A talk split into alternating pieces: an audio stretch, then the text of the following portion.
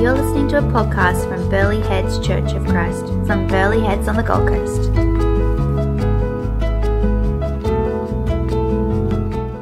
Thanks for listening to the uh, Burleigh Church of Christ podcast. And, and just before the podcast starts, we'd just like to invite you to, uh, if you've been enjoying the podcast or you enjoy the ministry of Burleigh Heads Church of Christ, we'd love you to consider participating in our Miracle Month over the month of September. It's a month where we look at trying to extend the table, as we say, through radical generosity. And so if you'd like to give towards our Miracle Month appeal, uh, the various projects and the appeal can be found on bcc.org.au and a way to give online can be found there. Enjoy the podcast this morning and, and hope you're having a great day. He's waiting for you to acknowledge him each and every day and be a part. He is a present Father.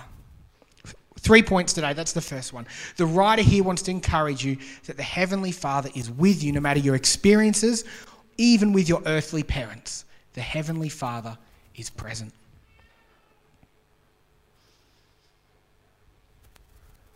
If you don't believe me, that's okay. I would ask you then to try.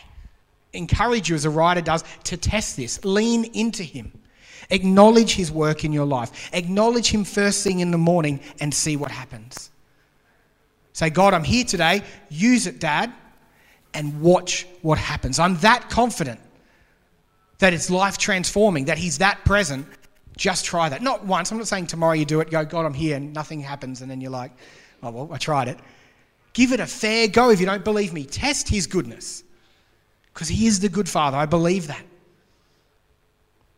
And then let us know your experiences, whether that's in your small table, whether that's over Chris. Let us know what God's been up to in your life. Let us know what the dad, what Dad's been doing, so we can all be encouraged.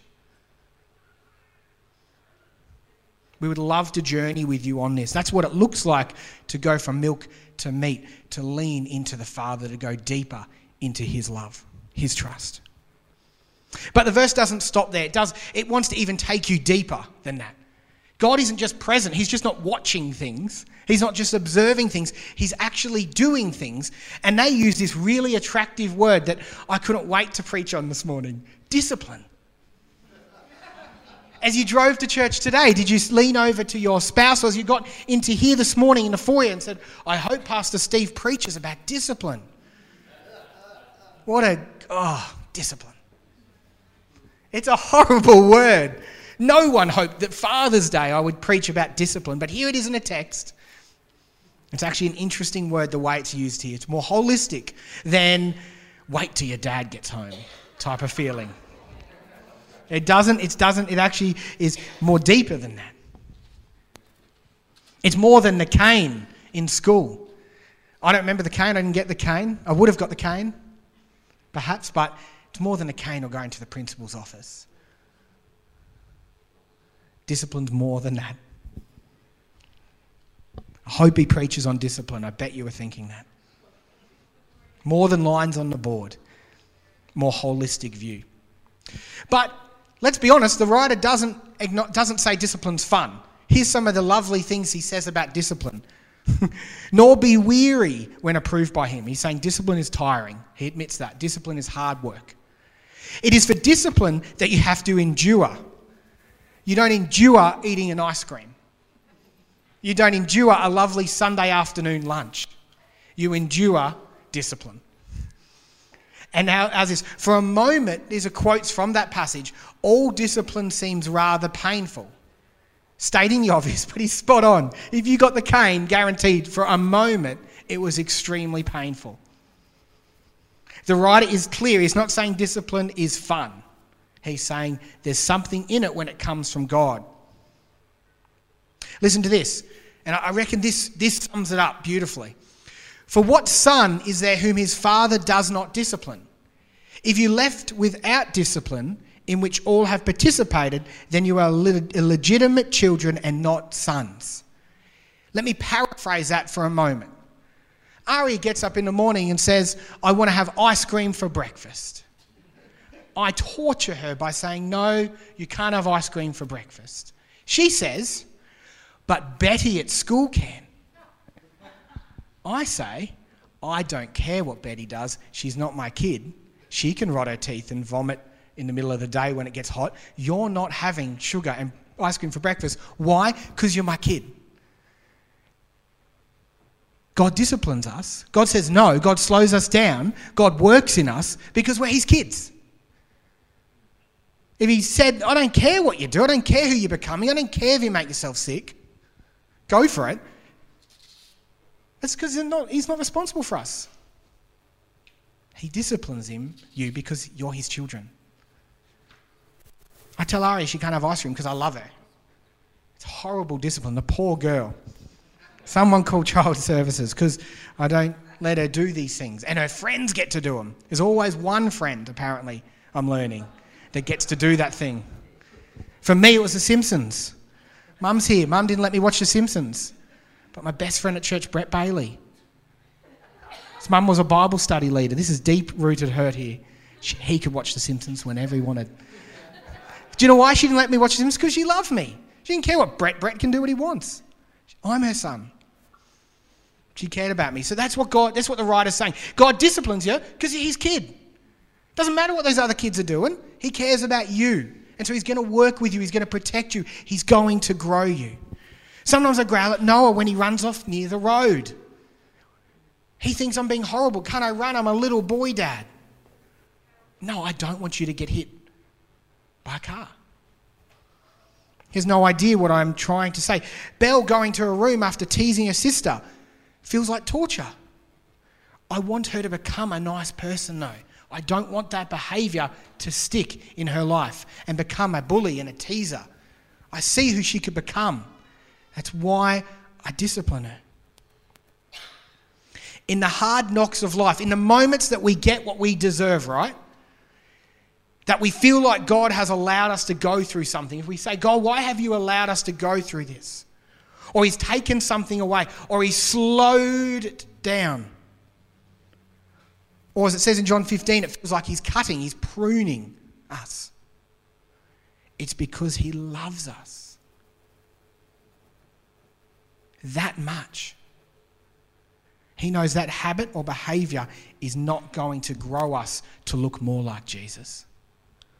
And so he works in that pain to grow us.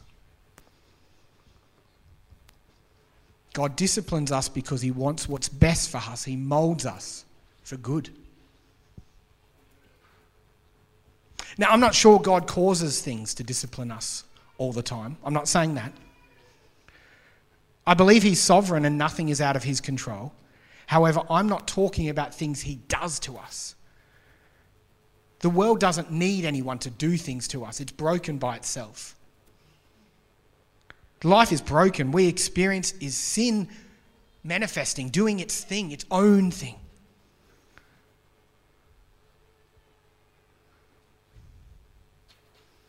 It's consequence.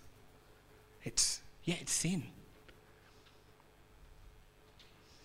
God isn't the root of the brokenness, He just wants to use it and turn it, redeem it. Like he redeemed a cross, a way that the Romans would torture people. A horrible thing. They'd line the streets up so you knew as you were driving, you weren't driving into Rome. Let's pretend you were driving into Rome.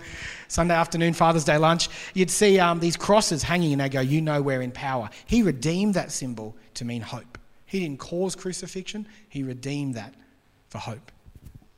Let, let, can actually grow in it by his grace. Again, this might be a hard subject for many here today, and let me give you encouragement again out of Hebrews. I love this. He says this Besides this, we've had earthly fathers who disciplined us, and we respected them. Shall we not much more be subject to the Father of spirits and live? For they disciplined us for a short time, as it seemed best to them. But He disciplines us for our good, that we may share His holiness. How's that line when it talks about earthly father, and let's expand it out to earthly parents, seemed best to them. Here's the reality parenting is hard. I'm just beginning to understand that. you quite never know what you're doing. I thought my parents knew what they were doing, but I've now realised they just got lucky with me. They're here, so I can make that joke. Or unlucky. Talk to them after, they'll tell you how unlucky They got lucky with Stacy. That's the middle child. That's the favourite. So they got lucky with her. Another story, another time. Some days you feel like all you've done to your kids is grout at them. Some days you wonder if the other, your kids are as naughty as other kids. Are my kids the naughtiest kids? I can't tell. Yet this is a question to ask. How human is this line? Or let me paraphrase. Seem best to them, I paraphrase it to it's they do their best. Parents generally do their best in a broken world. For most humans who are seeking God and love their kids, then the struggle is real and you're doing your human best. God sees you, He's with you, and He'll guide you if you ask Grandpa or the good, good Father to help you walk with Him. For some people here today, though, let me acknowledge this again. For some people here today, your parents may have disciplined, or their discipline may have been about them, not to grow you. Let me explain. Some today would have had parents that disciplined out of insecurities, fears, brokenness, anger, or substance. They thought discipline was about them, and they forgot it was about growing the child. They would have thought they were doing their human best at that time. But unfortunately, for some of us, that was extremely distorted. In which case, discipline becomes abuse. It's not discipline. You can't use that word. In which I want to say, if that's you, again, don't have time to unpack all of that on a Father's Day Sunday afternoon, but would love to over coffee or prayer or I want to say that's the case for you, then you know, may not be able to fully trust someone that says, This is for your good when God works through something. You may feel, Is it? You may feel like, Is this just abuse? Is he out to get me? Is he angry at me? Let me give you a couple of thoughts this morning if that's you without going too far into this. But happy to talk about it any time. God does not discipline because he's confused. He's never confused. He doesn't discipline because of that. God does not move when he's unsure. He doesn't second guess himself after something. God does not just hurt out of careless anger. God is not out of control. You are not a creation for God's wrath or anger. God is not out to get you. You are loved. You are God's creation. Everything He does is for good. In fact, he sent his son to die to break the disconnection, to bring you even closer back into his presence, to grow you even further, to show you he's the good, good Father. Do you know that today, church? That God is good.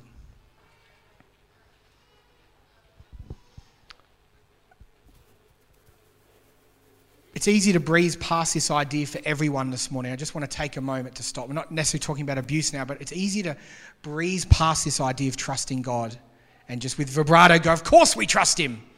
We just sung four songs. Of course we trust Him. I'm here at church. Of course we trust Him.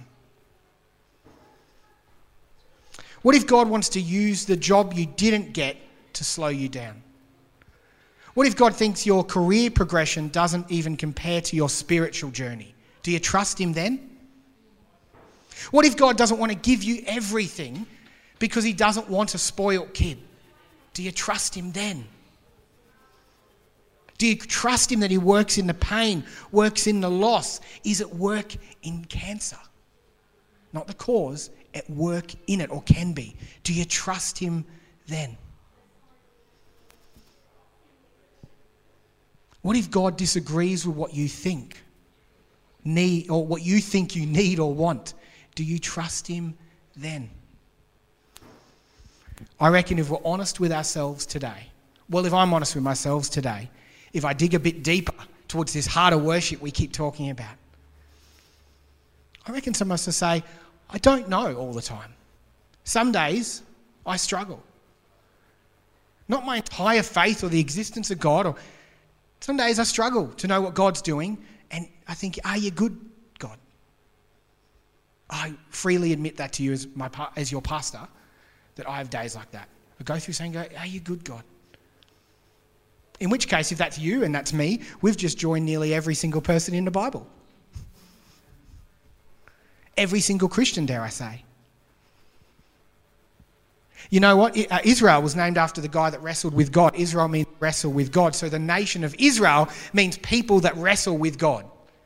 Doesn't mean people that have sorted everything in their life and are perfect. It means those that dare to wrestle with God. Disagree some days, later find out God was right all the time. but you're allowed to wrestle with Him. You're allowed to have days where you say, I'm not sure if that's good. Lean into it, you'll find out it is. He is. He works through everything. But you're allowed to have these days. Church, that's what discipleship means. That's what being a student of God means. That with every day, hopefully, every week, every month, every year, you lean more into Him. You see that He's good over time. It might be a 60 year journey. To the end of 60 years, you realize that thing He did, He worked it to His good. Some things we won't find out till in heaven. We get there and go, oh, look what you did with that. It's okay to question. It's okay to not, with vibrato, of course I trust in God. Awesome if that's you. But for the rest of the people in, in the Bible, there's some moments that they grow and learn and lean into dad. One day my kids will say to me, We understand why we didn't have ice cream for breakfast. I want to publicly declare to my parents who are here, I understand why I couldn't watch The Simpsons. It's okay. It was for my good.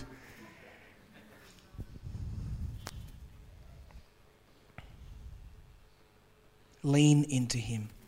He's not distant, He is not inactive. Which is my second point. God is an active Father. God is a present father. God is an active father. He wants to do a work in your life. He wants to do a work in the pain and the hurt. He wants to grow you. He's active. He's there. He plays with his kids. He's an active father. Here's, here's as we finish off, here's, here's, some, here's a bit of a, a passage I love as it, it talks about kind of what we do now. And I love this. It says, Therefore, lift your drooping heads and strengthen your weak knees and make straight paths for your feet so that what is lame may not be put out of joint but rather be healed. He says, God is present. He's like your earthly father. He's active. He wants to do a work in you. So, what do we do with that? Well, lift your heads. God's there. He's present. He's at work in your life. There's this call, lastly, to live and walk as a son or daughter of God to not just know He is near, to not just know He's doing good, but to live and work and wake up each morning and live into that. To stand up straight, brush yourself off, and walk into each day with the Father. Each day, another chance to trust and know His goodness more, no matter what you're facing. Not blind trust, not an empty promise of a deadbeat dad, but as a last bit, this verse wants to talk about the inheritance. The writer reminds us this promise or plan of a presence, active, and generous dad, which is my last point. Matthew 7:11 says this: If you then who are evil know how to give good gifts to your children, then how much more will the Father who in heaven give you things to those who ask him? God gives good gifts.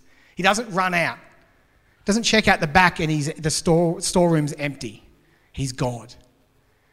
He's generous. He can keep working through that pain. He's active. He's present. It's not too big for him. It's not too big for him to redeem. He's generous and loving. So, my last is God is a generous and loving Father. The creator of the universe is not running out of power, love, and resources. The other day, I was running late to pick up Aria from school, and I quickly had to ring another parent, and I was panicking. Ring another parent. I thought, if she gets out there and I'm not there, she's going to freak out. She's going to cry, and I'm not picking up. I was late because I had a meeting, and the other, the other mum was answered the phone, and she was able to actually catch her at the door and see her. And um, it was all good. God doesn't do stuff like that. He doesn't quickly ring up someone and go, Quick, I'm running late. He's there, He's present, He's active. He won't miss the opportunity. He will meet you there. Wait, that's human stuff. And I'll do that again for sure because I'm human. God is not that guy. God is not that father. God doesn't run late. God doesn't fall short. He showed us the ultimate way by humbling himself, giving himself to the cross, and many, many other ways which we can testify here this morning to bring you back to the Father, back, back into his relationship with him. So, three different people that are in the room, and we're going to finish up there. I'm going to ask Barla to come on up. Three different people I want to speak to this morning. Firstly, I want to speak to parents. If you're a parent in the room, parenting at any age is hard. I'm not talking to young parents, I'm talking to all parents in the room. Whether you're in the crazy, messy, constantly need watching stage I'm in, whether you're in a taxi driver stage, which I think the Edwardses aren't here today, but they're in a taxi driver stage. Every Saturday is driving those girls around to the billions of instruments they specialise in and sporting events. That's why they're so gifted because their Saturday is probably 6 a.m. to 6 p.m. delivering the girls. That's the stage they're in. Maybe you're in the high school stage. Maybe you've got adult kids. Maybe your kids, and maybe your kids' kids have par- uh, kids themselves. You're in the parenting, parenting, grandparenting stage. It's crazy hard at any stage. You never stop worrying about your kids. I want you to know. I want you to lean into the good father this morning. Let him teach you how to be a parent. Let him teach you to protect your kids. He's watching them, he knows what's going on. Pray to him. He's the only one that can truly give them life. And actually show your kids. Don't just point to Jesus, show them that he's important a little bit of brag about when I was growing up. My dad played bass in the church band at Southport Church of Christ. And I could see that that was important to him. So no matter what I was doing, I knew it was important to him, not so he could cut a sick bass line, because the church and God was important to him. I could see it. So it didn't matter how much I rebelled, and I did, I knew that dad and mum's relationship with Christ was real. They later went on to do foster caring, even showed us even more that this Jesus thing isn't something they just tell us at Christmas. He's actually a real person, and there's a real father. And no matter how far I went, I knew it was legit for them. I knew that in their imperfection, they had a perfect father. Parents, no matter what you've done, no matter if you think you stuffed them or you think you did all right, today, show them that God is important to you. Show them in the way you live your life that the Heavenly Father is in work in you and they'll acknowledge that they'll see it. You can't not. And rest in Him. He's got them, He's watching them. That's the parents. Secondly, to those who have had failed parents or parents that haven't, miss, haven't hit the mark, those who have been hurt by a parent or have some guilt around being a parent then the good father desperately wants to redeem that mess, desperately wants to be part of that, desperately wants to be stirring and moving things around and bringing it to some sort of restoration, some sort of glory to him. He wants this family to get around you and walk with you as you take courage, as you, as you take hope, and let God work in the pain that an earthly father has done in his attempt to do his best, even if it was twisted. Lastly, you're sitting here going, Steve, I don't have kids, or my kids are really old now, and I don't really have much to do with them, or I don't, I'm not joined up with my kids. You're going, thanks for that message, but what's it for me? Then I, I want to encourage you with this passage that Jesus says, and this is the last thing I do, truly the last thing I'll share this morning.